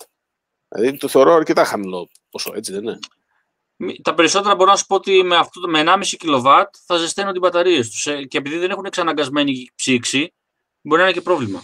Ναι. Ναι. Το δικό σου πάντων. όμως φαντάζομαι το 1,5 κιλοβάτ το έχει άνετα. Όχι, στο δικό μας δεν υπάρχει πρόβλημα. Εντάξει, δεν πολύ είναι και μεγάλη ιδιαίτερα μεγάλο το κόστος ενός φορτιστή στο 1,5 κιλοβάτ. Όχι, α, το κόστος δεν το υπολογίζουμε εμείς έτσι. Εμείς το υπολογίζουμε ότι βάζοντας ένα πολύ ισχυρό φορτιστή, που ο άλλος δηλαδή να το βάζει στο μηχανάκι του και μέσα σε 20 λεπτά να το έχει πάρει φορτισμένο. Αυτό κοιτάζουμε εμείς να κάνουμε. Μάλιστα. Μας ρωτάνε επίσης αν ε, υπάρχει κάποιο επιχειρηματικό πλάνο, κάποιο ε, κάποιους στόχους οι οποίοι προοδευτικά έχετε θέσει. Βέβαια δεν ξέρω αν μπορείς να μιλήσεις γι' αυτό ή αν... Κοίτα, θα ανακοινωθούν σε λίγο καιρό, πιστεύω σε κανένα δύο μήνες, θα τα ανακοινώσουμε αυτά. Έχουν γίνει όλα αυτά. Ε, Ναι. έχουμε, έχουμε κάνει, ελπίζουμε δηλαδή μέχρι το τέλος του έτους να έχουμε ξεκινήσει παραγωγή. Να είμαστε δηλαδή Α. να έχουμε τελειώσει με την έγκριση τύπου. Ε, Κιόλας. τον άλεγα να είμαστε στις βιτρίνες τα Χριστούγεννα είναι λίγο αισιόδοξο, αλλά δεν είναι απίθανο. Θα το δούμε. Μάλιστα. Πολύ ενδιαφέρον. Συγχαρητήρια λοιπόν. Με το καλό να... Ευχαριστούμε, παιδιά. Ε, Τι υπάρχει, θα πει ότι θα επίσης- είναι ο πρώτος σου πελάτης. υπάρχει μια ερώτηση για το business case, δηλαδή σε ποιους απευθύνεστε με αυτό το μηχανάκι και επίσης ε, αν έχεις υπόψη ας πούμε, η, η, η πρώτη παρτίδα ας πούμε, για, για, για τι ποσότητα, αν έχετε κάνει κάποια σκέψη για τι ποσότητα θα κατασκευάσετε, ξέρω εγώ, είναι 100 μηχανάκια, είναι 500, είναι 10. Ε, το business plan που έχουμε κάνει και γενικά οι υποδομές οι οποίες ε, στείλουμε αυτό το διάστημα, γιατί αυτό ξέχασα να πω Θάνο, είναι ότι τώρα έχουμε λίγο, αφήσει λίγο το μηχανάκι και κοιτάζουμε τον εξοπλισμό, κοιτάζουμε ε, το, το οίκημα το οποίο θα μεταφερθούμε σε λίγο καιρό για να βάλουμε τα μηχανήματα και ό,τι μηχάνημα φέρουμε εκεί. Ο στόχος μας είναι η παραγωγή, ο αρχικός μας στόχος είναι η παραγωγή 250 μηχανάκια το χρόνο. Από εκεί θα ξεκινήσουμε. Ε, Τα τώρα, οποία θα τα πουλήσετε σε ποιους; αυτό δεν μπορούμε να το ανακοινώσουμε ακόμα, ε, γιατί Ό, ό, όχι συγκεκριμένα, σε ποιους απευθύνεται αυτό το Α, ε, μηχανάκι. Ποια είναι η- σε ποια, ποια είναι η αγορά του; ε, η αγορά σε- για το συγκεκριμένο μηχανάκι είναι κυρίως η courier, είναι ε, τα, γενικά ταχυμεταφορές, delivery. Βέβαια, όχι τώρα ένα μαγαζί που θέλει να κάνει delivery ένα καφέ. Ε, μιλάμε τώρα για, ε, για μεγάλες ποσότητες, γιατί αυτό το πλεονέκτημα που έχει το δικό μας το μηχανάκι σχετικά με άλλα, είναι ότι μπορείς να του βάλεις ας πούμε, πάνω, ο- πάνω 50 κιλά ας πούμε, και μεγάλο όγκου και να το πας όπου θες. Δεν έχει πρόβλημα δηλαδή όπως ένα δίκυκλο μηχανάκι το οποίο ε, μπορεί να είναι επικίνδυνο όταν το φορτώσεις με τόσα κιλά. Οπότε, ένας, α, ειδικά ένας α, τα- ταχυμεταφορών, ας πούμε, θα, θα ξεκινάει, αντί να πάρει αυτοκίνητο, θα παίρνει αυτό. Δηλαδή, θα τον βολεύει πάρα πολύ να πηγαίνει σε μια περιοχή χωρίς να γυρίζει πίσω πολύ συχνά. Μάλιστα. Ε, ίσως και σούπερ μάρκετ που θέλουν να κάνουν παραδόσεις, κάποιες μικρές παραγγελίες. Ναι, ναι, ναι, Α, και, και αυτές οι εταιρείες. θα το δούμε το πράγμα. Έχουμε, έχουμε προτάσεις από, για διάφορες συνεργασίες. Ε, απλά το πρόβλημα είναι ότι έχουμε ήδη αργήσει πάρα πολύ και η καθυστέρηση αυτή οφείλεται κυρίως στους κρατικούς φορείς, ας πούμε, που ουσιαστικά μας καθυστέρησαν αντί να μας βοηθήσουν. Και, Και- έχετε ακόμα να δίνετε 250 χιλιάρικα, έτσι, μην το ξεχνάμε. Ε, ναι, αυτό είναι υποσυζήτηση πάλι και το θέμα, δε- αυτό είναι το λιγότερο θάνο, γιατί ε, τα δίνεις τα χρήματα. Επίση, είσαι σίγουρος ότι περνάς όλα τα τεστ. Δεν είναι δίπλα σου το, το σημείο που θα κάνεις τις δοκιμές ώστε να μπορείς να αλλάξεις κάτι εύκολα και να. Δεν μπορείς να είσαι σίγουρος. Δηλαδή, όσο και να ακολουθήσεις την νομοθεσία, την ευρωπαϊκή νομοθεσία και να ξέρεις ότι το μηχανάκι σου την πληρεί, δεν αποκλείεται να σου πούνε ότι ξέρεις, φίλε μου, ξανά έλα μόλις Ναι. το φτιάξεις καλύτερο. Και ειδικά εμείς που είναι το πρώτο μας μοντέλο και δεν έχουμε και την εμπειρία όπως θα είχε μια Honda ή μια άλλη εταιρεία μεγάλη και ξέρουν τα προβλήματα και θα μπορούσαν να το διορθώσουν αμέσως. Είναι πολύ δύσκολο να ξεκινάς από το μηδέν. Αυτό το ξέρουμε όλοι. Δηλαδή, εντάξει, αυτό είναι το χειρότερο απ' όλα. Αλλά ελπίζουμε ότι ε, αυτό που πάμε να κάνουμε ότι θα αποδώσει καρπούς κάποια στιγμή και θα δώσει δουλειά σε ελληνικές οικογένειες να, μείνει και κάποια, να μένουν και κάποιο συνάλλαγμα στην Ελλάδα, ρε παιδιά. Δηλαδή αυτό το πράγμα, η, να υπάρχει αιμορραγία συνεχώς προς τρίτες χώρες σε όλα τα προϊόντα ανεξαιρέτως. Εντάξει, πρέπει κάτι να κάνουμε κι εμείς εδώ πέρα στη, στη χώρα μας. Είπαμε, Σίγουρα Φώτη, και, και μακάρι. Δυτική είναι Μακεδονία, πραγματικά πρώτο υποκατάστημα. Η γραμμή Τι- παραγωγής. Ε; Ξεκινάνε οι επενδύσεις. Ε, Ταμείο ε, ε, Δίκαιης ε, Αναπτυξιακής μετά, Μετάβασης. Σχέδιο Κοίτα, δίκαιης. Ε, συγγνώμη. παιδιά, το ενθαρρυντικό της υπόθεσης είναι ότι όταν ξεκινήσεις και έχεις φτιάξει κάποια δικά σου εξαρτήματα που μπορείς να χρησιμοποιήσεις και σε άλλα οχήματα, πάμε χάρη αυτό που σκεφτόμαστε ότι μετά είναι πάρα πολύ εύκολο να φτιαχτεί ένα δίκυκλο, για παράδειγμα. Γιατί όταν έχεις τον κινητήρα έτοιμο, έχεις τα ηλεκτρονικά έτοιμα, έχεις τις μπαταρίες έτοιμες, το να κάνεις μια μικρή ελαφριά ε, διαφοροποίηση στα σχέδια και να το κάνεις διαφορετικό το όχημα, είναι μετά πάρα πάρα πολύ εύκολο. Ε, δεν είναι δηλαδή δύσκολο να μεταπηδήσουμε και σε άλλα μηχανάκια μετά και να μπορούμε να κατασκευάζουμε και άλλα τμήματα μετά. Το θέμα είναι το ξεκίνημα. Ε, το ξεκίνημα είναι το, το σημαντικότερο πράγμα. Ε, έχουν βρεθεί κατά καιρούς επενδυτές που θέλουν να επενδύσουν πάνω στο συγκεκριμένο μηχανάκι. Μερικοί έχουν, μας έχουν θέσει όρους ε, καλούς, μερικοί μας έχουν θέσει όρους άσχημους, μερικοί... Απλά το θέμα είναι ότι τώρα εδώ που έχουμε φτάσει, το έχουμε, το έχουμε φτάσει μόνοι μας και αυτή τη στιγμή δεν συμφέρει να βάλουμε κάποιον επενδυτή πάνω από το κεφάλι μας τη στιγμή που τώρα κοντεύουμε σιγά σιγά να το φτάσουμε εκεί που θέλουμε να το φτάσουμε. Θα το δούμε το πράγμα. Αν χρειαστεί. Έχεις μια εξαιρετική προσφορά από τον Γιώργο Συνογιώργο, ο οποίος θέλει να το βάλει στο market.gr να το πουλάει online. και όχι μόνο να σου φτιάξει και ένα κανάλι διανομής. Και θέλει να σου φτιάξει και βίντεο. Καλά, βίντεο θα το κάνει και, το, και ο ηλεκτροκίνηση Πάτρας, ο Μιχάλης Πάς, όλοι θα το κάνουν βίντεο. Όλοι, βέβαια. Ναι, το Μιχάλη το συνάντησα χθες το πρωί στο δρόμο. Φόρτωνε ένα πατίνι μέσα στο μάξι του. Κάπου το πήρε. Ε; Ο Πάνα και πατινίστας. Ένα, νομίζω πρέπει να ήταν Dualtron πρέπει να ήταν. Ναι, και Dualtron κιόλας. Κάπου το πήγαινε. Στο μεταξύ δεν είχε τίποτε ο Μιχάλης. Απλά με γνώρισε με τη μία. Παιδιά την κλείσαμε τη μία ώρα. Οπα, Βλέπω ναι. ότι δεν έχει αρχίσει ακόμη κατακόρυφη πτώση των προβολών και των ενδιαφερομένων εδώ που μας παρακολουθούν. Ε, και είχαμε ακόμα ένα θέμα το οποίο θα μπορούσαμε να συζητήσουμε, το οποίο είχε να κάνει με το Power Day της Volkswagen, το οποίο έσκασε την προηγούμενη Δευτέρα.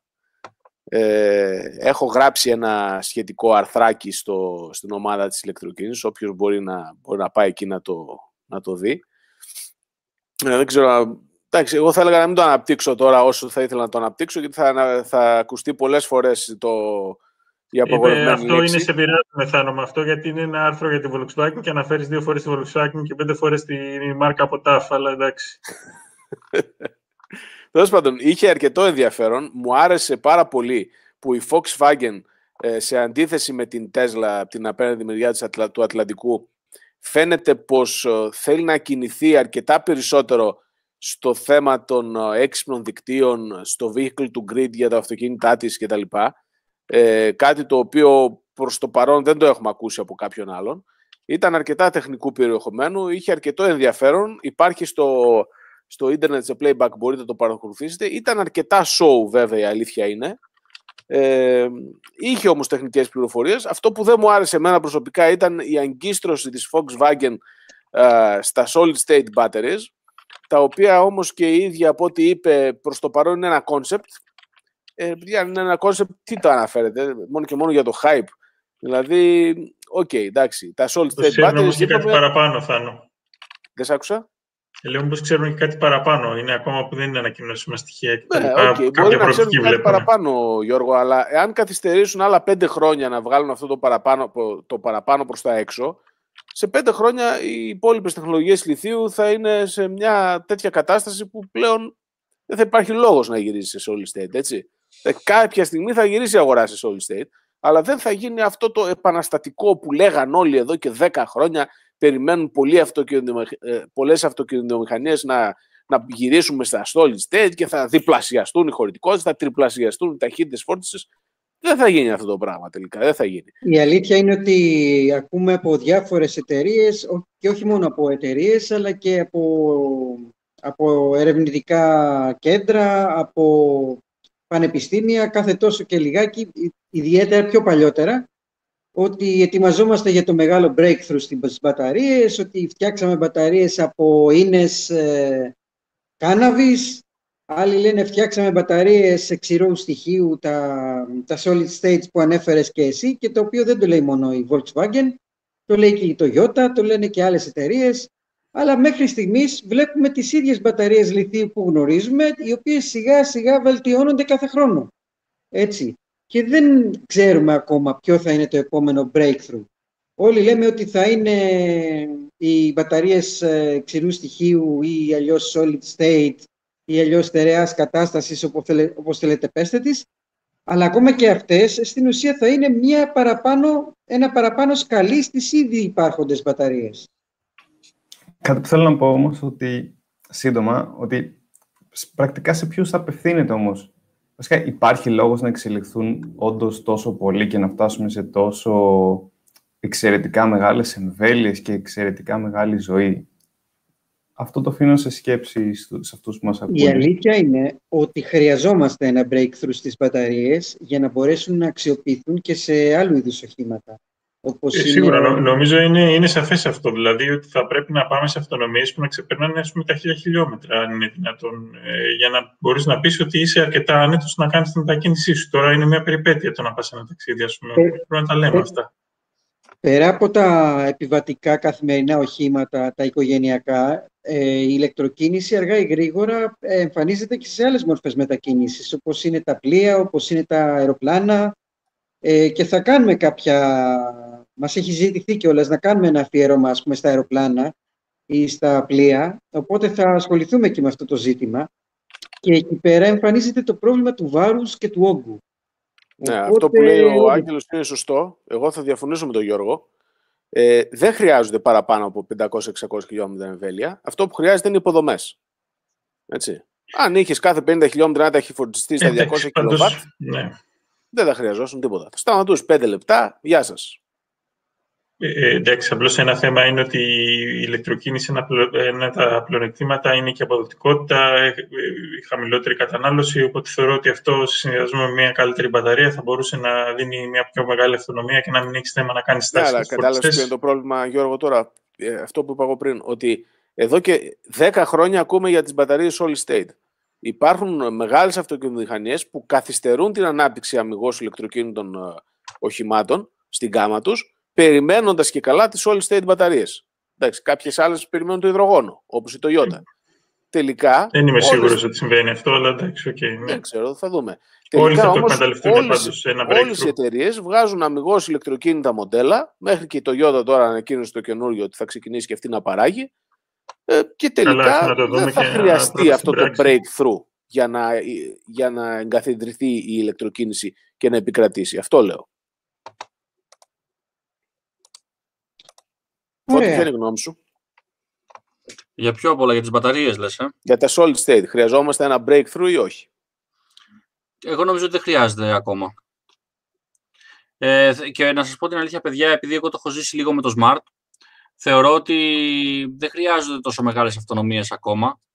Θεωρώ ότι οι μπαταρίες ακόμα και οι σημερινές μπορούν να καλύψουν πολύ μεγάλη ανάγκη του κόσμου και δεν είναι ανάγκη να καλύπτουμε μεγάλες αυτονομίες. Δηλαδή, το είδα από τη χρήση τη δικιά μου ότι το, όταν το 99%, της χρήσης, το 99 της χρήσης είναι μέσα σε πόλεις και είσαι κοντά σε φορτιστές, μπορείς να βολευτείς και με ένα πολύ μικρότερο αυτοκινητάκι και να κάνεις δουλειά σου και όταν θες να πας κάπου μακριά μπορείς να νοικιάσεις κιόλας ένα. Δηλαδή είναι τόσο συμφέρον αυτή η κατάσταση που σε συμφέρει να νοικιάσεις ένα αυτοκίνητο ακόμα και βενζίνης πλειολόγο και να κάνεις δουλειά σου Αυτό το έχουμε πει πολλές φορές για την κατάσταση όπως έχει σήμερα. Αλλά η εκτίμησή σου ποια είναι, εάν υπήρχαν οι υποδομές ε, όπως για παράδειγμα στη Βόρεια Ευρώπη που κάθε 50 χιλιόμετρα υπάρχει τουλάχιστον 100-150 κιλοβάτα έχει φορτιστή ανάμεσα στις πόλεις, θα υπήρχε αυτός ο προβληματισμός; Για κάποιον ο οποίος θα είχε ένα αυτοκίνητο με μια εμβέλεια 300 χιλιόμετρα. Όχι, δεν θα υπήρχε, αλλά ξέρεις τι γίνεται, πιστεύω θα ότι θα καταλάβει ο κόσμος ότι γενικά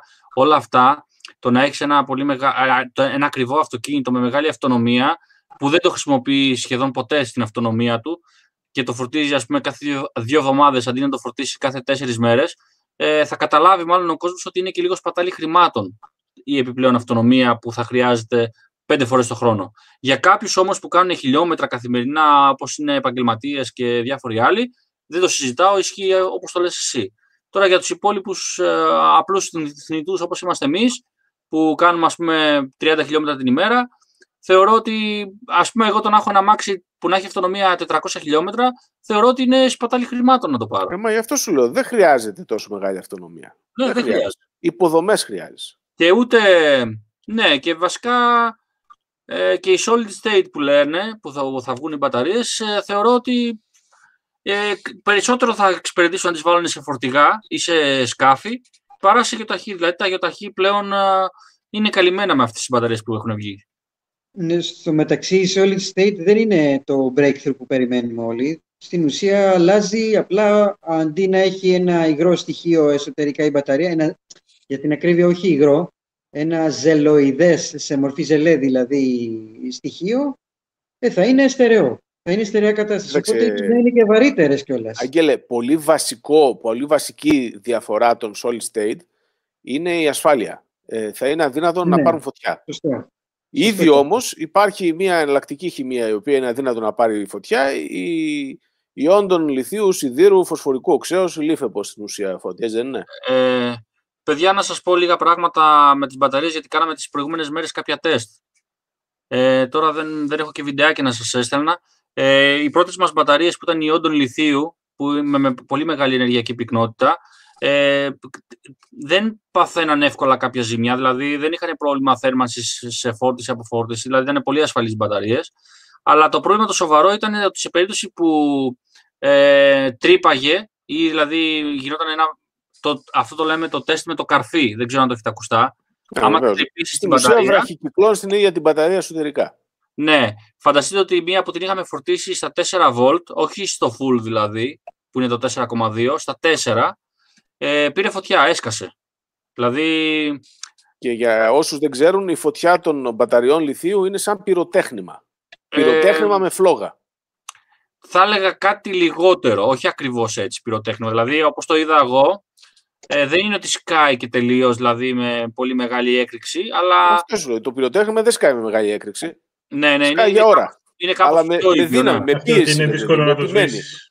Περιμένεις να τελειώσει και δεν τελειώνει. Ένα τέτοιο Ε, πράγμα. δεν τελείωνε και ένα, δε- ένα δεύτερο στοιχείο που καταστρέψαμε, που ήταν στα 3,5 volt, ιόντων λιθίου και αυτό, δεν μπόρεσε να πάρει φωτιά. Δηλαδή, ε, ε, έβλεπες μέσα βέβαια τα ε, εσωτερικά τα, τις, τις φλίδες ας πούμε, της, ε, του χαλκού και τις, ε, τις επιστρώσεις που είχε και φαινόντουσαν ότι πώς είναι το τσιγάρο το αναμένο. Ναι, ναι, ναι.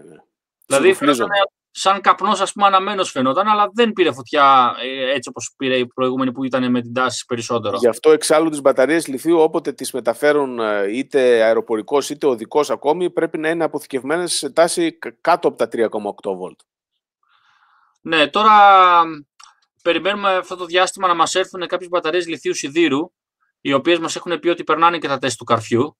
Αυτές κανείς- δεν παίρνουν φωτιά, φώτη όσο Ναι. και να προσπαθείτε. Δεν θα τις καταφέρετε. Ε, θα κάνουμε καταστρο... ε, τεστ καταστροφής και σε αυτές και εκεί θα καταλήξουμε τελικά ποιες μπαταρίες θα έχει το μηχανάκι μας επάνω. Δηλαδή, ενώ οι ιόντων λιθίου μας έβγαιναν α, περίπου 15 κιλά οι 2,5 κιλοβατόρες, ε, σε λιθίου σιδήρους μάλλον θα φτάσουμε κοντά στα 18 με 20.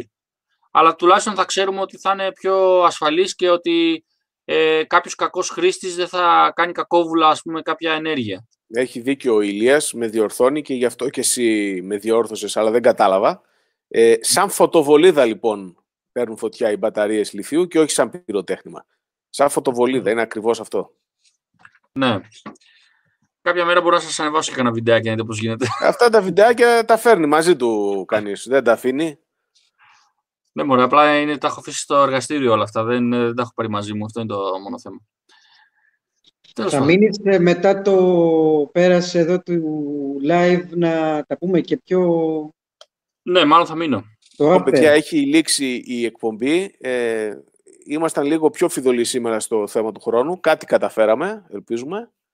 Ε, ελπίζουμε να μην σας κουράσαμε, να ήταν αρκετά ενδιαφέρον. Το κοινοποιούμε ακόμη και τώρα, έτσι, σε φίλους γνωστούς κτλ. Ε, στο, στο, στην περιγραφή του βίντεο θα βρείτε την διεύθυνση για το after.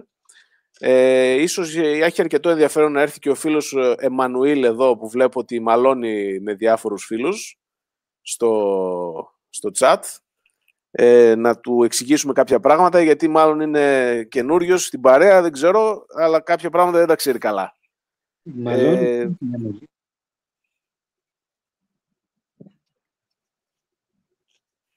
Κλείνουμε. Λοιπόν, χαιρετίστε παιδιά. Εγώ χαιρέτησα Λοιπόν, με Καλό τον βράδυ, λόγο. παιδιά. Καλό βράδυ. Καλή νύχτα. Ευχαριστούμε, ευχαριστούμε Φώτη που ήρθες. Χάρηκα και που με καλέσατε και όποτε Τα λέμε θέλετε στο after, παιδιά. θα ξαναλέμε. Καλή συνέχεια. Γεια Καλό σας.